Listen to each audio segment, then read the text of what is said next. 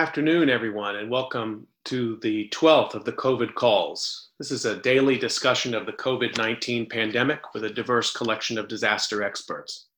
These calls are held every weekday at 5, usually. Today, we have a slight schedule change with 4 p.m. Most days we're on at 5. These calls are free and open to the public. My name is Scott Knowles. I'm a historian of disasters at Drexel University in Philadelphia, and I'm serving as the host for these discussions. Thank you for joining us. We have moved the discussion today to YouTube Live. Thanks for trying this experiment with us. We tried it yesterday, and it worked really well. I hope it makes it slightly easier for attendees to find the discussions. The link to this discussion can be found at the Scott Knowles YouTube channel, or you can email me, or you can find me on Twitter at @USofDisaster. Please help me spread the word about the COVID calls and send suggestions for guests and future topics. Please also feel free to suggest yourself as a future guest. You can also hear the COVID calls recorded as podcasts. Just go to soundcloud.com and search for the Slow Disaster Podcast. You can also find it under COVID calls. That's soundcloud.com. Tomorrow, we will have the COVID calls at the regular time of 5 p.m. Eastern Standard Time. And we're going to talk about global pandemic preparedness. I'm thrilled to have Andy Lakoff from the University of Southern California tomorrow. He's the author of many books, including his most recent one, Unprepared: Global Health in a Time of Emergency. Andy Lakoff is really somebody we want to hear from at this time. As of today, there are globally 826,222 confirmed cases of COVID-19 globally, according to the Johns Hopkins University Coronavirus Resource Center. That's up from 770,653 cases yesterday. 174,467 of those are in the United States, up from 156,931 yesterday. There are now a total of 3,416 deaths reported in the United States, up from 2,880 yesterday. We have now eclipsed the death total from Hurricane Katrina and also from September 11. Everyone in public health and medicine that I talk to also believes that this case count is low. I want to take a minute here to invite participants to think with me about how we can use the COVID calls as a teaching resource. We have speakers lined up all the way until early May, and I've committed to keeping the COVID calls going until there are 0 new cases in the United States, if not longer. If you're looking for public health, medical, historical, policy, and other disaster research perspectives on this pandemic, for your classes, whatever your teaching environment may be, COVID calls could be a resource for you. The recordings are available on SoundCloud, but I also like to work with teachers to help meet their needs. For high school, community college and university populations, please get in touch with me. Okay, we have a lot to cover today. So let me introduce today's first guest. The first guest is Lois Parshley, a freelance investigative journalist currently based in Alaska as the 2019-2020 Snaden Chair of Journalism at the University of Alaska Fairbanks. She's covered infectious disease and global health for a decade as a features editor at Popular Science, reporting at The New Yorker, Harper's, The Atlantic, Wired, and The Washington Post. She's a former Knight-Wallace Fellow and National Geographic Young Explorer. Lois Parshley, thank you so much for coming on the discussion on the COVID calls today. Thank you for having me. So I just want to quote from your recent piece that's on Vox, and this is from the piece. On Friday, Alaska reported 85 cases and its first COVID-19 related death. Shana Theobald, another doctor on Kodiak Island, explained the grim calculus for her state. She said, given that experts from the CDC estimate 40 to 70% of the state's 737,500 people may eventually contract COVID-19, at least 295,000 Alaskans could get sick. That's a minimum of 14,750 people needing ICU beds. This is a really striking story. And I wonder, Lois, if you could sort of take us inside the story a little bit and tell us what challenges does rural America face in managing this pandemic? Yeah, thank you. That is an excellent question. Because COVID-19 is a new disease, we're still learning in real time. So any particular statistic you hear has a lot of uncertainty attached to it. Some of the most popular models, like COVID Act Now and another out of the University of Washington, which are both hyperlinked in the Vox News piece, don't align perfectly. But what we do know for sure are the trends. Roger Ray, who is a retired neurologist and a consulting director with the Chartist Group, told me, if we believe that the way seasonal flu spreads through the country is likely similar to COVID-19, rural eruptions tend to be later and briefer, but more impactful than in big urban areas. So experts' best guesses right now suggest that rural areas will eventually be exposed, and the numbers for rural healthcare capacity are known, and they don't look good. Now, one of the things that we saw early on with the pandemic that I hadn't thought about till looking at this piece is that some of the places where the pandemic, where we first had hotspots, were actually technically rural areas, but they were more maybe sort of wilderness, outdoor recreation, ski areas like that. So maybe not all of these rural areas are poor. Take us a little bit into the sort of issues about economic status in these places. Thank you for asking that question. That's a great question too. So one of the things that you've seen, especially over the last week or so, is people who have the means attempting to flee urban areas that are seeing dramatic numbers of cases. This is a really bad idea for a few reasons. One is that rural healthcare capacity isn't very good in a lot of places. There was an excellent Guardian article out today on the city of Wellington, Kansas, where the city's only hospital abruptly closed 2 weeks ago. The owners explained they decided to close it in the middle of a global pandemic because it was losing money. A study that came out in February of 2020 showed that more than 450 rural hospitals like this one in Kansas are vulnerable to closure. So the lifelines people in these areas rely on are already under stress. And if you're coming from an urban area with high rates of transmission, you yourself are a potential source of an infection. So not only might you be getting other people sick by going to a second home at the beach or in the mountains, but if you get sick while you're there, they might not have the capacity to help take care of you. So like many things to do with health, we're seeing fault lines along economic lines. But what's really important to remember is that the best place right now for you to be is where you already are. Travel is a big source of transmission. So I know, a lot of us who keep up with issues around the opioid epidemic are also aware of the heavy stress that's placed on rural healthcare. So now we have a compounded disaster potentially in some of these places. Are there extraordinary steps, extraordinary resources that rural healthcare centers have access to, either already from the opioid epidemic that they can apply here, or because of the recent funding bill that was passed? What are they turning to help? In many cases, to staff places that might have, on a normal day, a very low staff.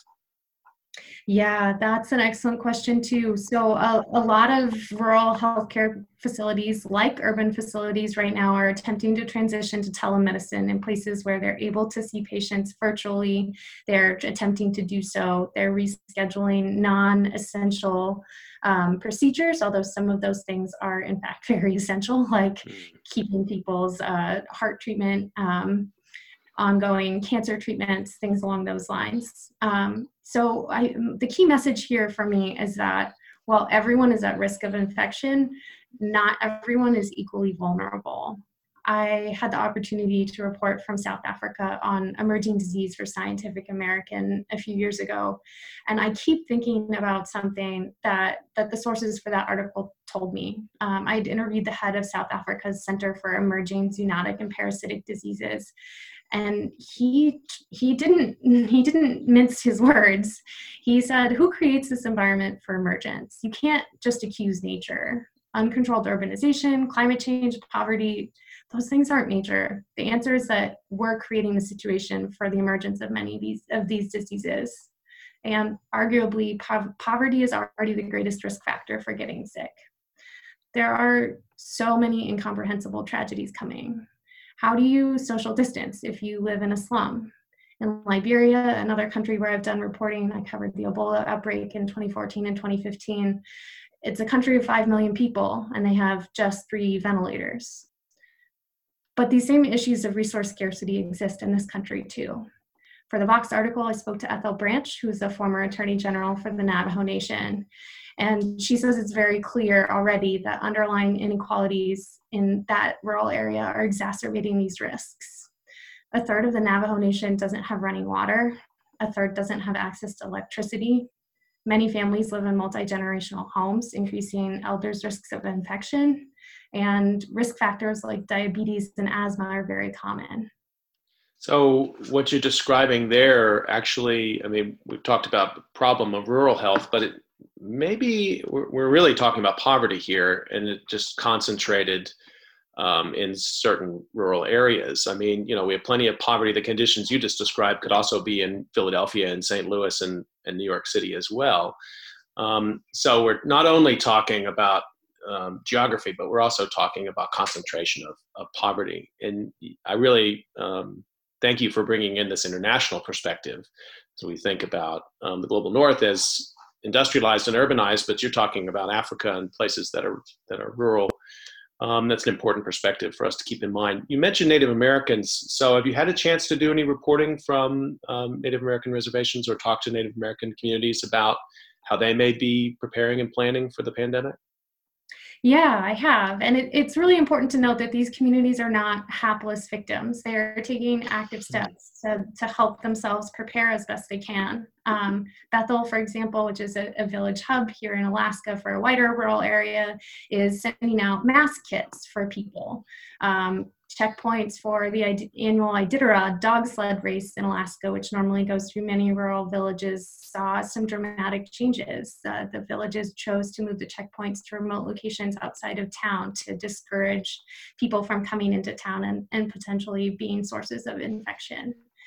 So people are taking the steps that they can to try to keep themselves safe. But we need clear, strong federal guidance and communication to move resources to places as they hit case surges. And we need innovative grassroots options like the ones I just mentioned. Covering other outbreaks has taught me that your community is the most important thing in a global health emergency. Public health messaging, aid, and support are always most effective when coming from the people you already know. And so many people, janitors, grocery clerks, drivers, and of course doctors and nurses are still showing up to work, knowing they don't have what they need to stay safe in order to take care of others. So the silver lining of all this is that this disaster is going to turn the ordinary task of trying to do the right thing into a heroic act. And we're having the chance to see that so many people are willing to help each other, no matter how afraid we feel. So I want to welcome everyone again who may just be joining us to the COVID calls today. We're starting with Lois Parshley talking about her article in Vox.com about rural health and the pandemic. And I'll be joined in a few minutes by Peter Shulman to talk about the Defense Production Act. You can send questions any way you want to. You can send them to me and just send to me on Twitter. You can email me, sgk23@drexel.edu, or you can use the chat function on YouTube Live, and I'll get those questions. Thank you. So, Lois, let me ask you one more question here about the rural American story. And so we're into Trump country when you start talking about these places where some of the projections, like your Alaska projection, are really chilling, you know, places where there just are not enough hospitals, not enough ICU beds. What's the political angle here? Many of these are still places where governors, if I'm right, have not ordered shelter in place yet because the numbers are low right now, but also for ideological reasons, correct? I mean, can you take us a little bit into your political reading of this situation? Yeah, and that's kind of the inevitable takeaway in the United States right now, given our political fracturing. There will eventually be political considerations to this. You're already seeing different states react quite differently as far as what shelter-in-place orders and travel orders are put in place. And unfortunately, you can also track the case numbers that correspond with those things. Florida, for example, has been notoriously slow in putting in social distancing implementation, and they're now seeing a surge in cases. you'll see rippling effects of this. For example, New York has already delayed their primary. But what's important here is to listen to the science and not the politics. You're seeing a few different headlines, I won't call on any by name, talking about this like it's a political game, that Trump's re-election advisors are happy that so far it appears that Democratic coastal cities are getting hit the hardest. There's some of the horse race type commentary that we often see around American politics. But I think that's inappropriate for this time. And one of the people you'll see who's doing a really good job at not doing this is Scott Gottlieb. He's a former FDA commissioner and a conservative Republican. And he tweeted on March 30th, something which I think is unfortunately very true. He said, "Germ theory will prevail. This virus is a national epidemic, and while we hope some communities will be spared, we should expect many places to be engulfed. And just because the virus hasn't reached every city yet, it doesn't mean that it won't." So I'm paraphrasing here, but it's important not to treat this like a political game. It's important to treat it like the life and death disaster that it is. Yeah, I think that's very well said. I mean, and you know, it's one thing for certain governors. I mean, the governor of Oklahoma, for example, who tweeted the picture of himself out in a public place saying, you know, something making fun basically of sheltering. And then 24 hours later, that tweet was gone and he had reversed course. So, you know, there is that sense that the politics dries up very quickly when the reality of taking care of a governor's state or of a mayor's population is right in front of them and is pressing. At the same time, though, I think we have to take into account that this is a president who ran his entire campaign and presidency on the idea of not just questioning science, but undermining science. I mean, actually saying what the scientists are telling you just can't be believed. Is it possible in red states, people who bought into that, maybe even voted for Trump based on that, can turn on a dime and now all of a sudden start trusting scientists, public health experts? I mean, what's your sense of that in rural America? Are people going to turn around and trust the scientists when they start to see these case numbers or not? I think right now what you're seeing is a sort of an unfortunate artifact of human nature. For anyone who was watching the headlines in China in January, it was pretty clear what was coming. All of the infectious disease experts that I know have been panicked and increasingly frustrated at people's seeming inability to see that this was coming here. And yet people have a hard time treating other people's pain as real as their own. So I'm afraid that none of us will escape seeing direct impacts of COVID-19. But I also think that we have to hope and help and encourage people to start listening to the science and do our best to share accurate information, because unfortunately in an epidemic you're only as safe as the most vulnerable populations, and that can either come from poverty or from listening to Fox News. So I think it's important to do our best to try and overcome these political gaps and to discuss this in as non-political a manner as possible. Unfortunately, I'm reminded of that bumper sticker, which goes, the great thing about science is that it works whether you believe it or not. Unfortunately, the same applies to viruses. So people who've been participating in these discussions and who are disaster researchers are fully aware that vulnerable populations suffer disproportionately in disaster. I hadn't heard anybody put it quite the way you just did, that in this particular moment, Fox News is a contributor to vulnerability, but I think that's something we're going to be studying through this and after this, when it ends, to try to understand actually maybe people's trust before a disaster happens, who they trust to communicate with them. Maybe that is changeable in the midst of a disaster. I certainly hope that that's true. I want to ask you one more question, Lois, while I have you here. And that's actually just about how you reported this story. I've been asking every journalist who's joined our conversation. Journalists like to get out and about in the field. You are not able to do that. You already have, I mean, you don't have to tell us all your trade secrets, but how do you report a story? You're in Alaska, but you're not out in the field in Alaska. How do you report a story about rural America from your house? Yeah, that's a great question. And it's especially true for me. I'm normally a long form journalist who spends months or sometimes years on any one story. Clearly, that's not possible during breaking news like COVID-19. So I would say it's a combination of drawing on existing sources who I have already made the acquaintance of in infectious and global health circles, which gave me a leg up. And then also using social media platforms to reach out to people who were already posting publicly about the issues that they were facing, and then spending a lot of time on the phone. I mean, it absolutely shows the importance of having having and nurturing research relationships with sources in good times, so that when disasters happen, we have those networks ready to go. And if you don't mind, I'd love to make a plug here. I think journalism as an industry is facing a severe problem that is also being under-discussed. A lot of local journalism were already hanging on by a shoestring. I mean, I'm sure that won't be news to you that local papers have been struggling financially for a long time now. But that source of local news is especially important in a pandemic like this, where you want to have accurate local information. So those local newspapers are performing an essential public service, but they need your help to do it. If you have the means, please go subscribe to your local paper or your local radio station, because they really need your help right now to keep producing this kind of accurate public health information.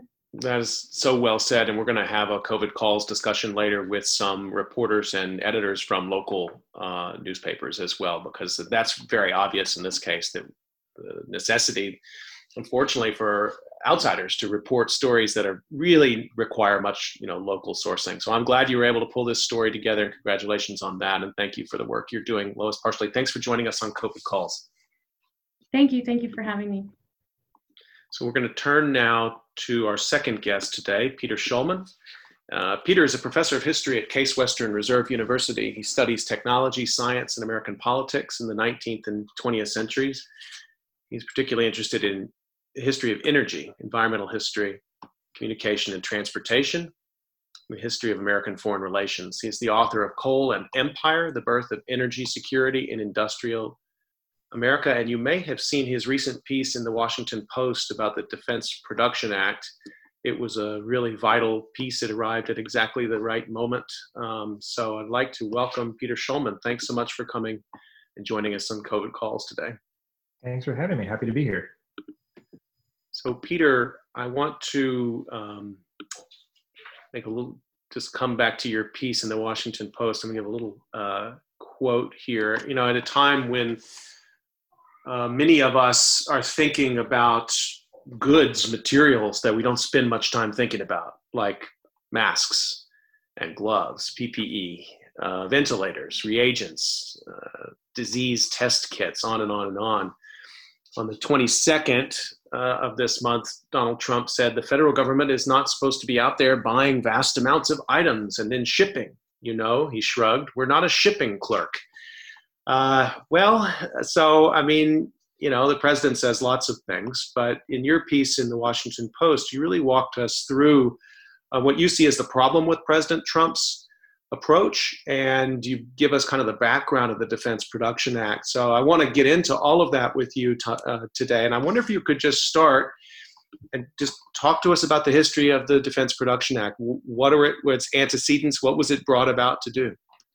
Sure, thanks. I'll just start off by making clear, and this was my argument in the piece in the Post, the United States federal government is a great shipping clerk. It's a vital shipping clerk. It's one of the most important jobs that the federal government can play in a national emergency is to be a shipping clerk. This is something that many national leaders that are famous for other things, people like Franklin Roosevelt, back in their earlier parts of their careers were deeply concerned with. Back when Franklin Roosevelt was an assistant secretary of the Navy, he was dealing with logistics. This was really the key complex question that he had to wrestle with, both before and during World War I. So the basic gist of the piece is thinking about national mobilizations in times of crisis. And the first two big ones that I mentioned, of course, are World War I and World War II.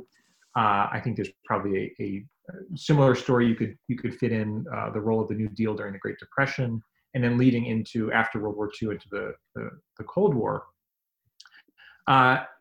If we think about this kind of big period of time over the course of the 20th century, starting with World War I as this massive national economic mobilization for a war effort. And this was the first time that the U.S. was fighting a massive war, participating in this global conflict at this industrial scale on another continent.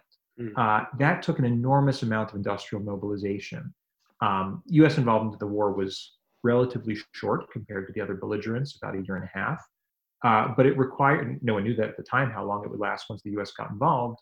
And what ended up happening was the vast scale of the civilian economy wasn't able to meet the needs of the war effort. And so the federal government set up, Congress basically authorizing the president to set up a series of ad hoc agencies to manage various aspects of procurement and organization. Some were agencies that dealt specifically with the food supply to make sure that troops overseas got food. Some had to do with fuel. Coal was the most important, but oil and gas fell in there as well. And distribution networks, right? Thinking about railroads as being kind of the most important infrastructure at the time for distribution of material goods. It was essential that this railroad network work towards the national interest at the time. So one of the stories I tell in the piece is about, it was not that the U.S. lacked coal. There was lots of coal in the U.S. There was lots of demand for coal in the U.S., but because of this, the system of scores and scores of different competing railroad companies, there was no easy logistical way to get the coal from where it existed to where it was needed. So for the Wilson administration, making use of the fuel administration and the railroad administration, they basically nationalized the railroads for a temporary period of time and put in all sorts of new restrictions on coal consumption to rationalize the system for the duration of the crisis, to make sure that the cars would flow with the fuel that was needed to the places where it needed to go. But then, 1918 ends, and all of these ad hoc agencies demobilize. The railroads go back into private ownership.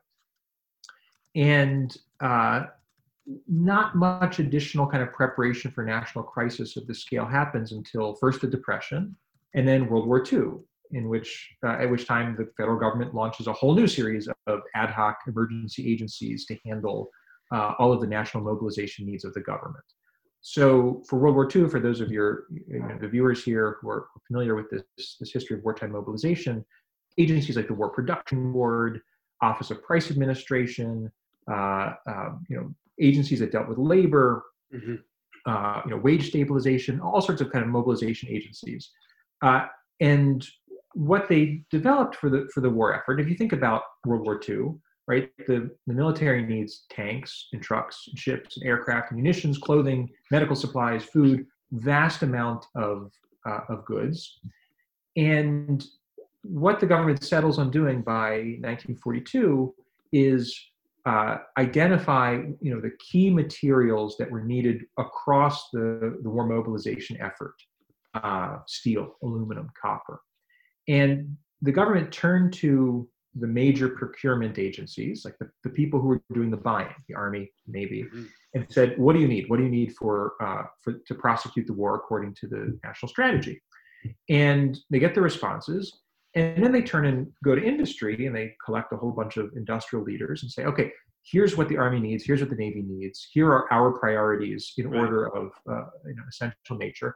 What's involved? How much stuff do you need? How much steel do you need to make these different goods? And it was this collaboration, it's called the Controlled Materials Plan. It was this collaboration that basically facilitated the mobilization, economic mobilization of the war effort. And what the federal government did was say, look, for a temporary period, for the duration of this crisis, the federal government is going to basically be in charge of not 100%, but almost 100% of steel, aluminum, copper, these key materials. And they were going to allocate it to particular industrial firms that were participating in war production. So GM or GE or tons of other companies.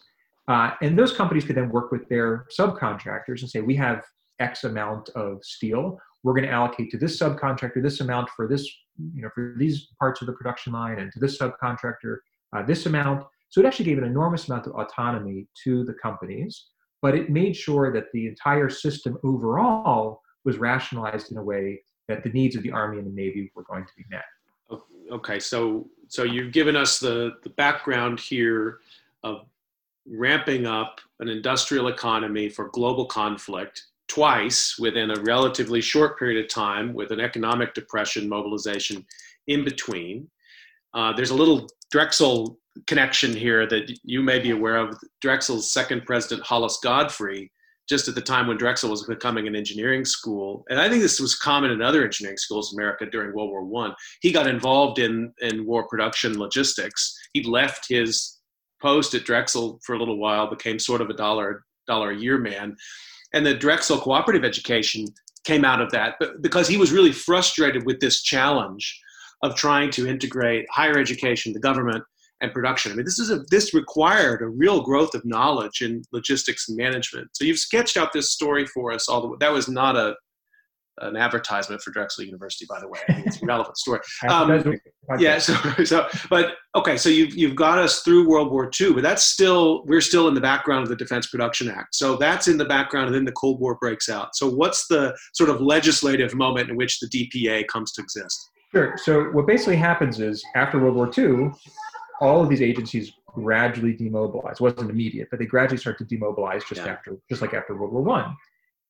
But rapidly, and for those watching, listening, who are familiar with the history of the origins of the Cold War, very quickly the U.S. and the Soviet Union, get into this conflict, and the alumni of these World War II agencies say, "Look, we can't just wait for the next crisis. We can't wait for the next war to begin to have some kind of legal architecture in place to run this mobilization effort again."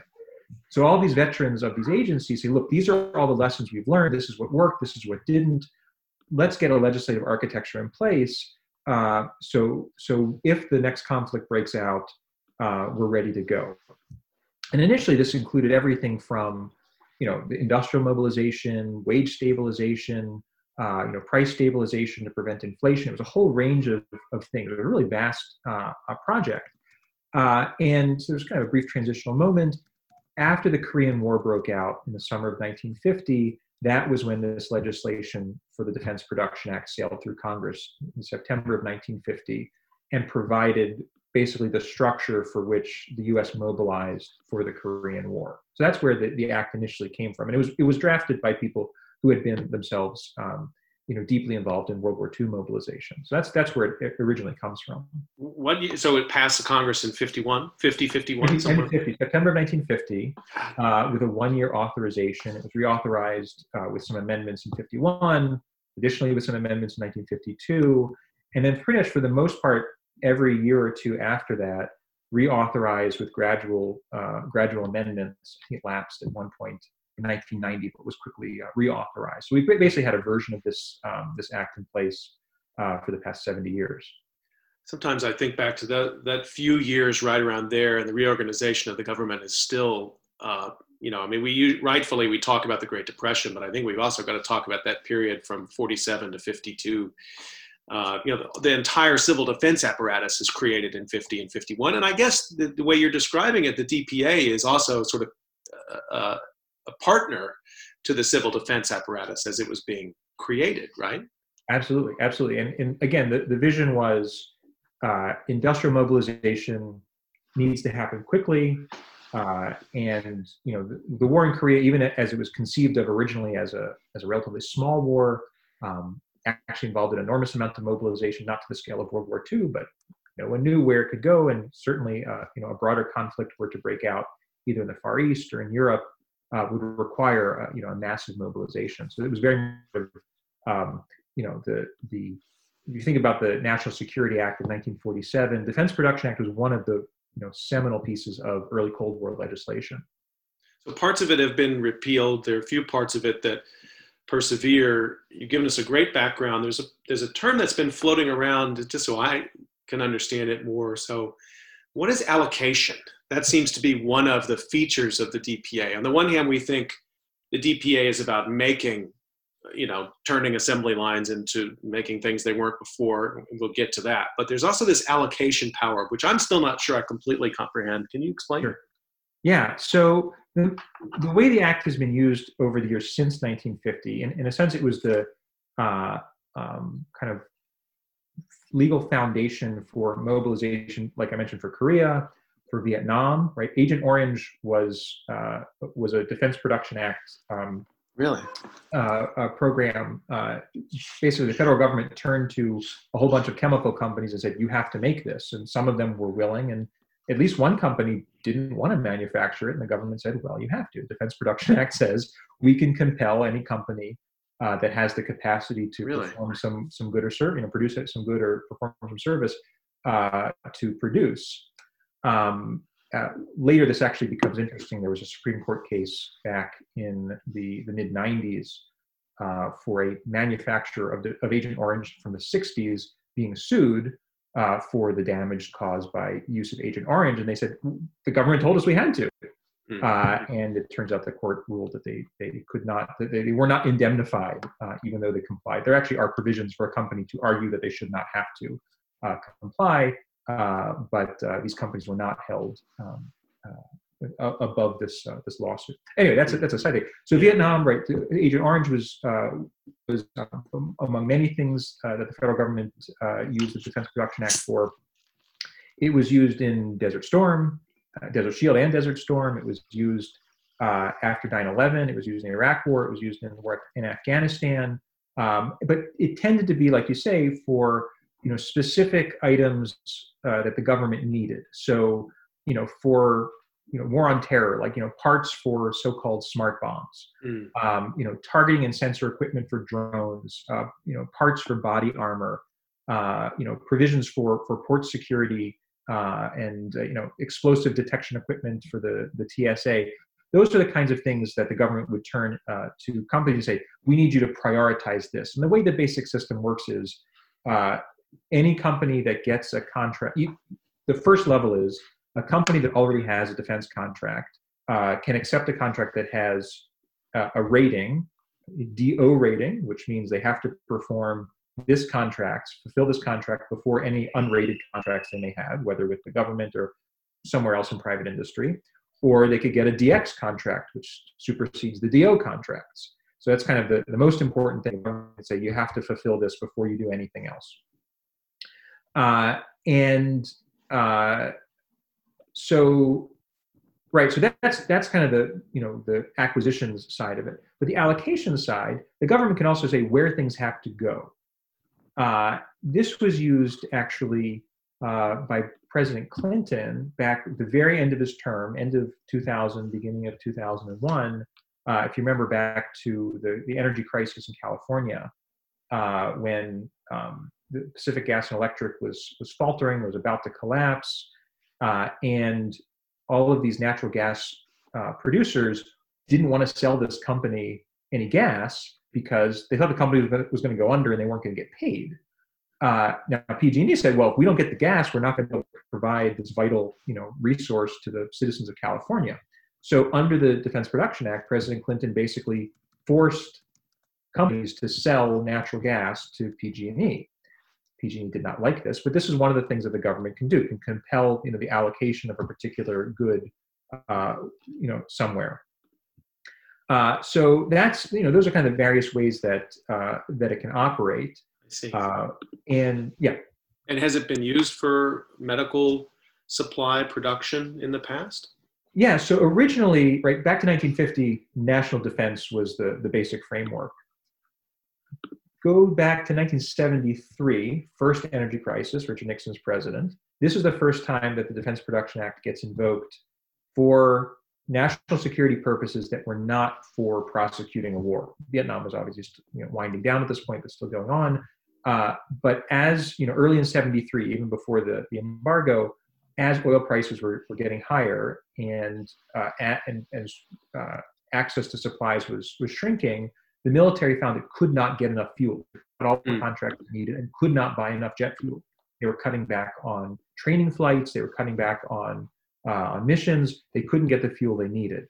Once the embargo happens in October, then within a short period of time, the president invokes the Defense Production Act and says, look, we're not in a war, but national security requires in this crisis that the government get the fuel that it needs.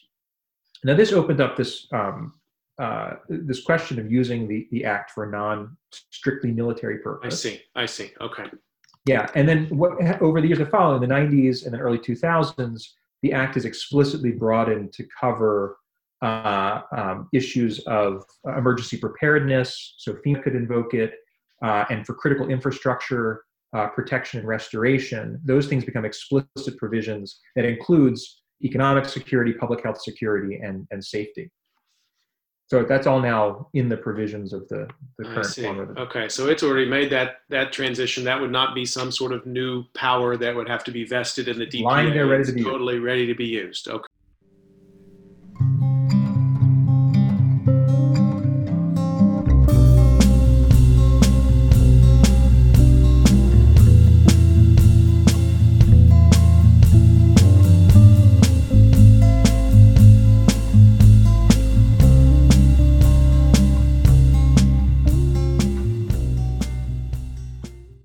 So I want to remind listeners that we have Peter Shulman on right now on the COVID calls talking about the Defense Production Act, and you can get your questions in using the YouTube live chat, or you can just send a question to Twitter, just tag me at US of Disaster. I want to also give a shout out to Canevri Valencius and her class that she's teaching right now, Powering America, which is a science and history core class at Boston College. I think she has students who are joining this call with us today. Peter, tuning in for you.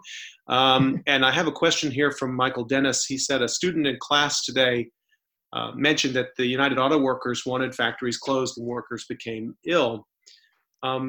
Peter, what can you say about the Defense Production Act and the role of unions? That's a great question. So, the history here is kind of fraught. The earliest provisions of the DPA included titles that dealt with labor. And back during the Korean War in 1952, unionized steel workers were looking to improve their wages and had a series of demands on the major steel manufacturers. But at the same time, President Truman was trying to prosecute the Korean War, and when steelworkers threatened to strike, unionized steelworkers threatened to strike, it was partly by invoking these now defunct provisions of the Defense Production Act that Truman nationalized the steel industry, nationalized the steel mills. This goes to the Supreme Court, and they basically strike his actions down, in part because he supposedly didn't invoke the DPA properly. They don't strike the act down, but say that you didn't use it in the right way. So that's kind of a way that it's come up in the past with unions. Right now the authority really rests with the president, and how the president can delegate authority for invoking it to a long series of agencies and departments. I think if anything, when workers make this call to kind of put pressure on their own companies to act, or to put pressure on the federal government to act, what it's revealing is the way the free market is not able to respond adequately to the scale of the kind of crisis that we're in right now. And that's really the key thing. I mean, we've seen, you mentioned at the beginning, the way the president has kind of dismissed the notion of the federal government as being a shipping clerk.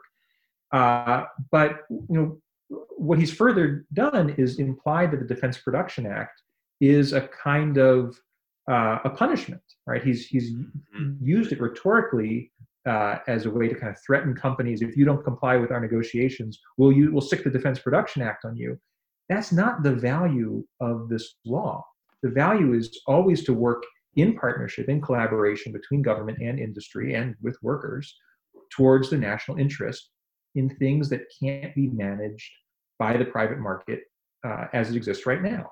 It's to kind of, for a temporary period of time, organize production to meet a much greater national end than can be met by companies competing.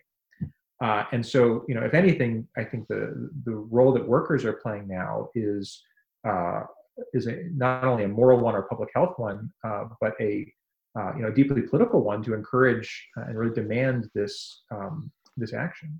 Well, the politics of it in this moment to me are just enormously complicated because, you know, we've heard from, you know, many different companies saying, tell us what to make, bring us in to this conversation. And I mean, sometimes that's also been about free advertising. Elon Musk saying, if there would need ventilators, we shall make ventilators, you know, this kind of thing. But I think there's also been a lot of really well-meaning companies that have said, let us into this, tell us what's needed. Well, we need information. And we're not going to just go out and make, you know, 50,000 units of something and not know who needs it and where. Retool the factory, hire workers in a condition where they have to keep social distance, right? There are a lot of variables here. So that speaks to this sort of need, as you said earlier, about the logistics expertise that was demonstrated in World War I and World War II and throughout the Cold War. The government, not about nationalizing factories, but actually serving as a sort of information source and arbiter to organize a market, not to control a market. So when Trump, on the one hand, talks about, in some ways, in a sober, serious way, we might need the DPA, and then he tweets the next day, you better open that factory in Lordstown, or I'm going to come down there and open it myself. I don't understand, I mean, often I don't understand what he's doing, but how do you read the politics of this moment? Is he using that as a threat? Is he signaling to his base that he's got this under control? I'm just confused by his actions here. I don't know the answer. I have my own speculations, you know, in part based on, you know, some really great reporting that I've seen and probably read as well. You know, I think whether the president understands what is possible, I don't know. From the way he talks about it, it sounds like he's misrepresenting the powers and the significance of the Defense Production Act. Is that deliberate or is that inadvertent? I don't know. What I do know is, you know, there's been reporting that he's been lobbied by the U.S. Chamber of Commerce not to use the Defense Production Act. Mm-hmm. I have yet to see additional reporting on, you know, which companies in particular are you know, members of the Chamber of Commerce are particularly vocal on this, and what their reasoning is. I assume it's in part that, you know, some companies see, you know, greater profits in being able to see who's willing to pay more for what they produce. And some, it might be ideological. They don't want to see the government, you know, playing this role in the economy, even if it's for a brief period of time. I think there's some speculation that, you know, if the current administration, you know, invokes the act and things don't go great, then they're on the hook politically and would rather not be holding the bag if things in terms of public health or the economy continue to get worse, that they could say, oh no, we've done everything right, we've done everything we could, it's everybody else who's screwed up. I speculate that that's a part of it as well. But it's, whatever the explanation is, it's deeply unfortunate for the United States. Do you think that this is what FEMA is? That's why FEMA was basically called in. HHS was more or less fired from the management of this disaster. FEMA, Federal Emergency Management Agency, has now been tasked. They're experts. They're not used to operating in 50 states and all 7 territories all at once, but they're the experts in managing supply chain and logistics and coordination. And when they need water, they get water. And when they need plywood, they get plywood. And when they need gurneys, they get gurneys. People, I think, rightfully, there are things to criticize about FEMA, but honestly, it's an underfunded, way underappreciated federal agency. They have the expertise in this moment. Are they the ones? Are they the linchpin here to invoking the DPA? I mean, Trump will or will not do something based on what somebody tells him. Are they the ones that need to go to him and say, make this happen? Right. So you can imagine, right, in the executive order, I feel like it was now almost 2 weeks ago that the president first... 5 years ago, Peter. I lose track of time. You know, first invoked, but didn't actually, or authorized the use of the DPA by HHS, but didn't actually invoke it. And they've gone back and forth multiple times on the same point. You know, HHS is one of the agencies that can, you know, apply to the president to use the Defense Production Act. What would make the most sense, if you think back even to the World War II analogy, World War II experience, the Army and the Navy actually had pretty sophisticated procurement operations. The Navy's was always better than the Army's, but it's another story. But we don't need HHS to really play that role. HHS just needs to say, how much does the country need, right? HHS should be able to go, you know, work with the public health officials across the country and say, you know, do an inventory for us of all your hospitals. How much different kinds of PPE do you have? What do you need? How many ventilators do you need? How many hospital beds do you have? Do that kind of inventory, and then turn around and say, tell FEMA, okay, this is what the country needs. Now you go do the logistics to make sure that that we can get the required goods produced and then allocated where they're needed most, and be able to move move supplies around as needs will presumably change in the months ahead. Let me ask you about the international perspective here. Is this how other countries run things? Is there a South Korean DPA? Is there a German DPA? Do they have these extraordinary powers? There is a Canadian DPA that was based on the American one, actually. I actually don't know if they've invoked that one. But where lots of countries, other industrial countries, Japan, South Korea, China, countries across Europe, where they differ from the United States is in having a political culture that is much more comfortable with government intervention in the economy. And that is something that in the years following World War II, World War II and the Depression, Americans were more comfortable with the government playing a more obvious organizing role, at least in terms of emergencies, in structuring the economy. For the past 40 years, Americans have kind of lost that muscle memory, and the political culture, as it's kind of lurched, further and further towards, free market fundamentalism, has seen, the Americans kind of not think of the government as being capable, or even capable of playing that role, or appropriately playing that role, when in fact it's the only institution that can play the kind of role that we need now.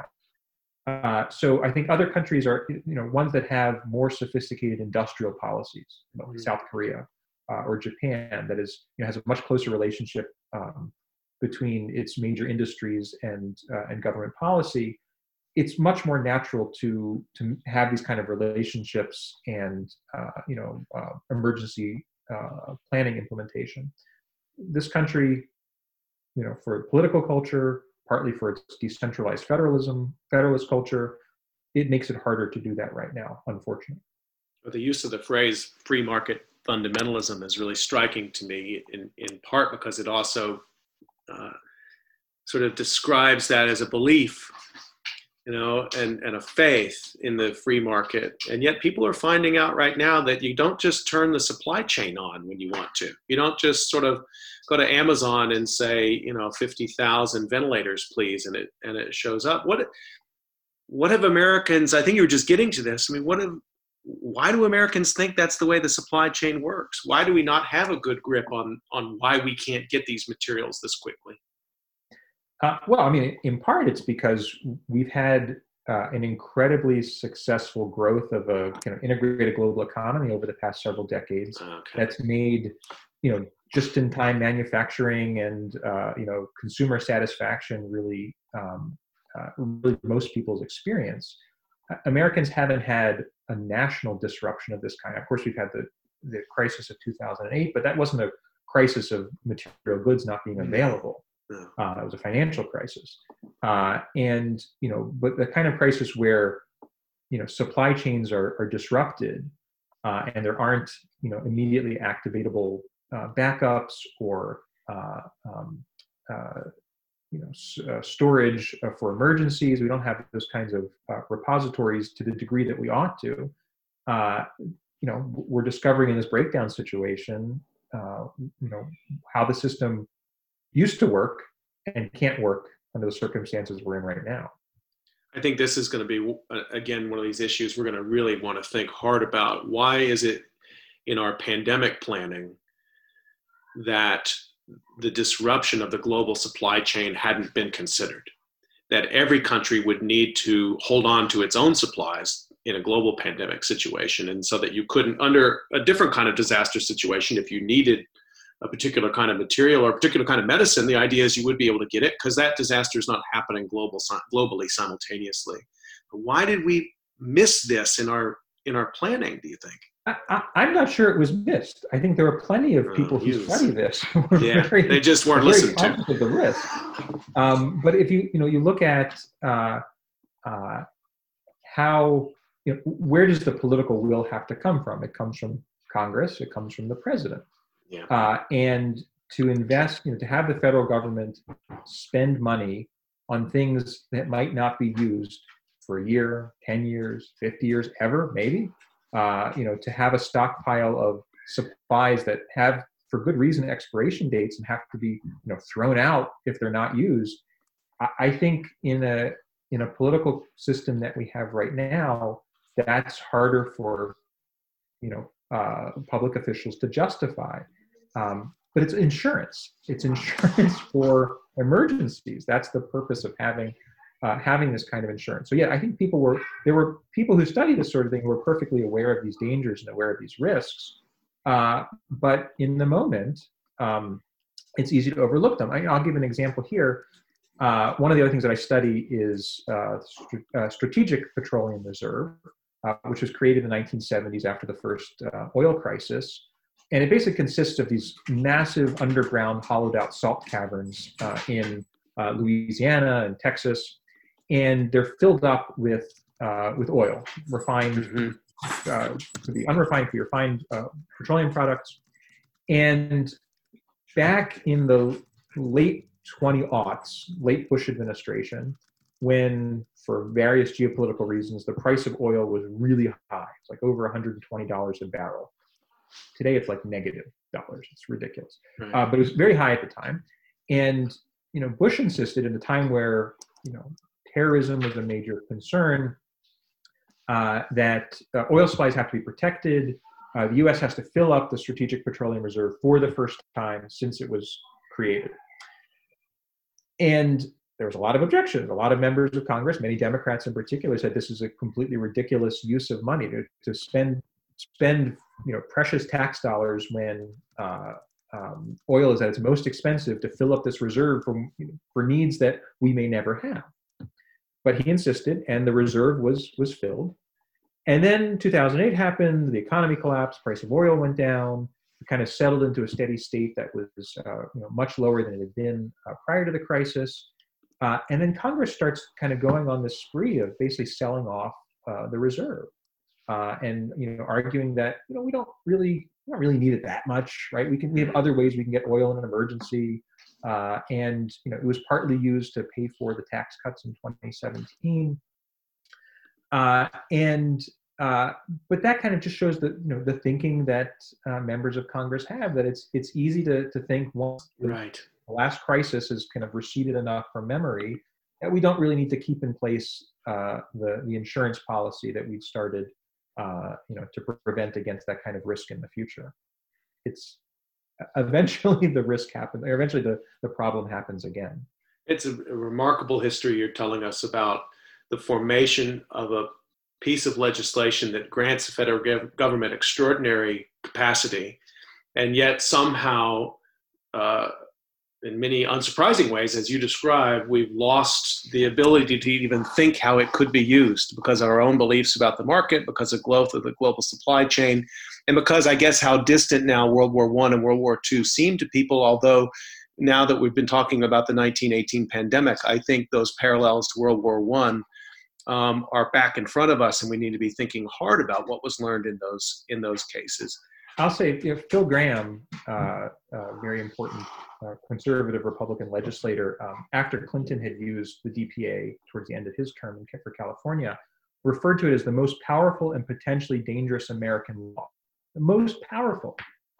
We're not using it precisely at a time when it should be used. It's really mind-boggling to me.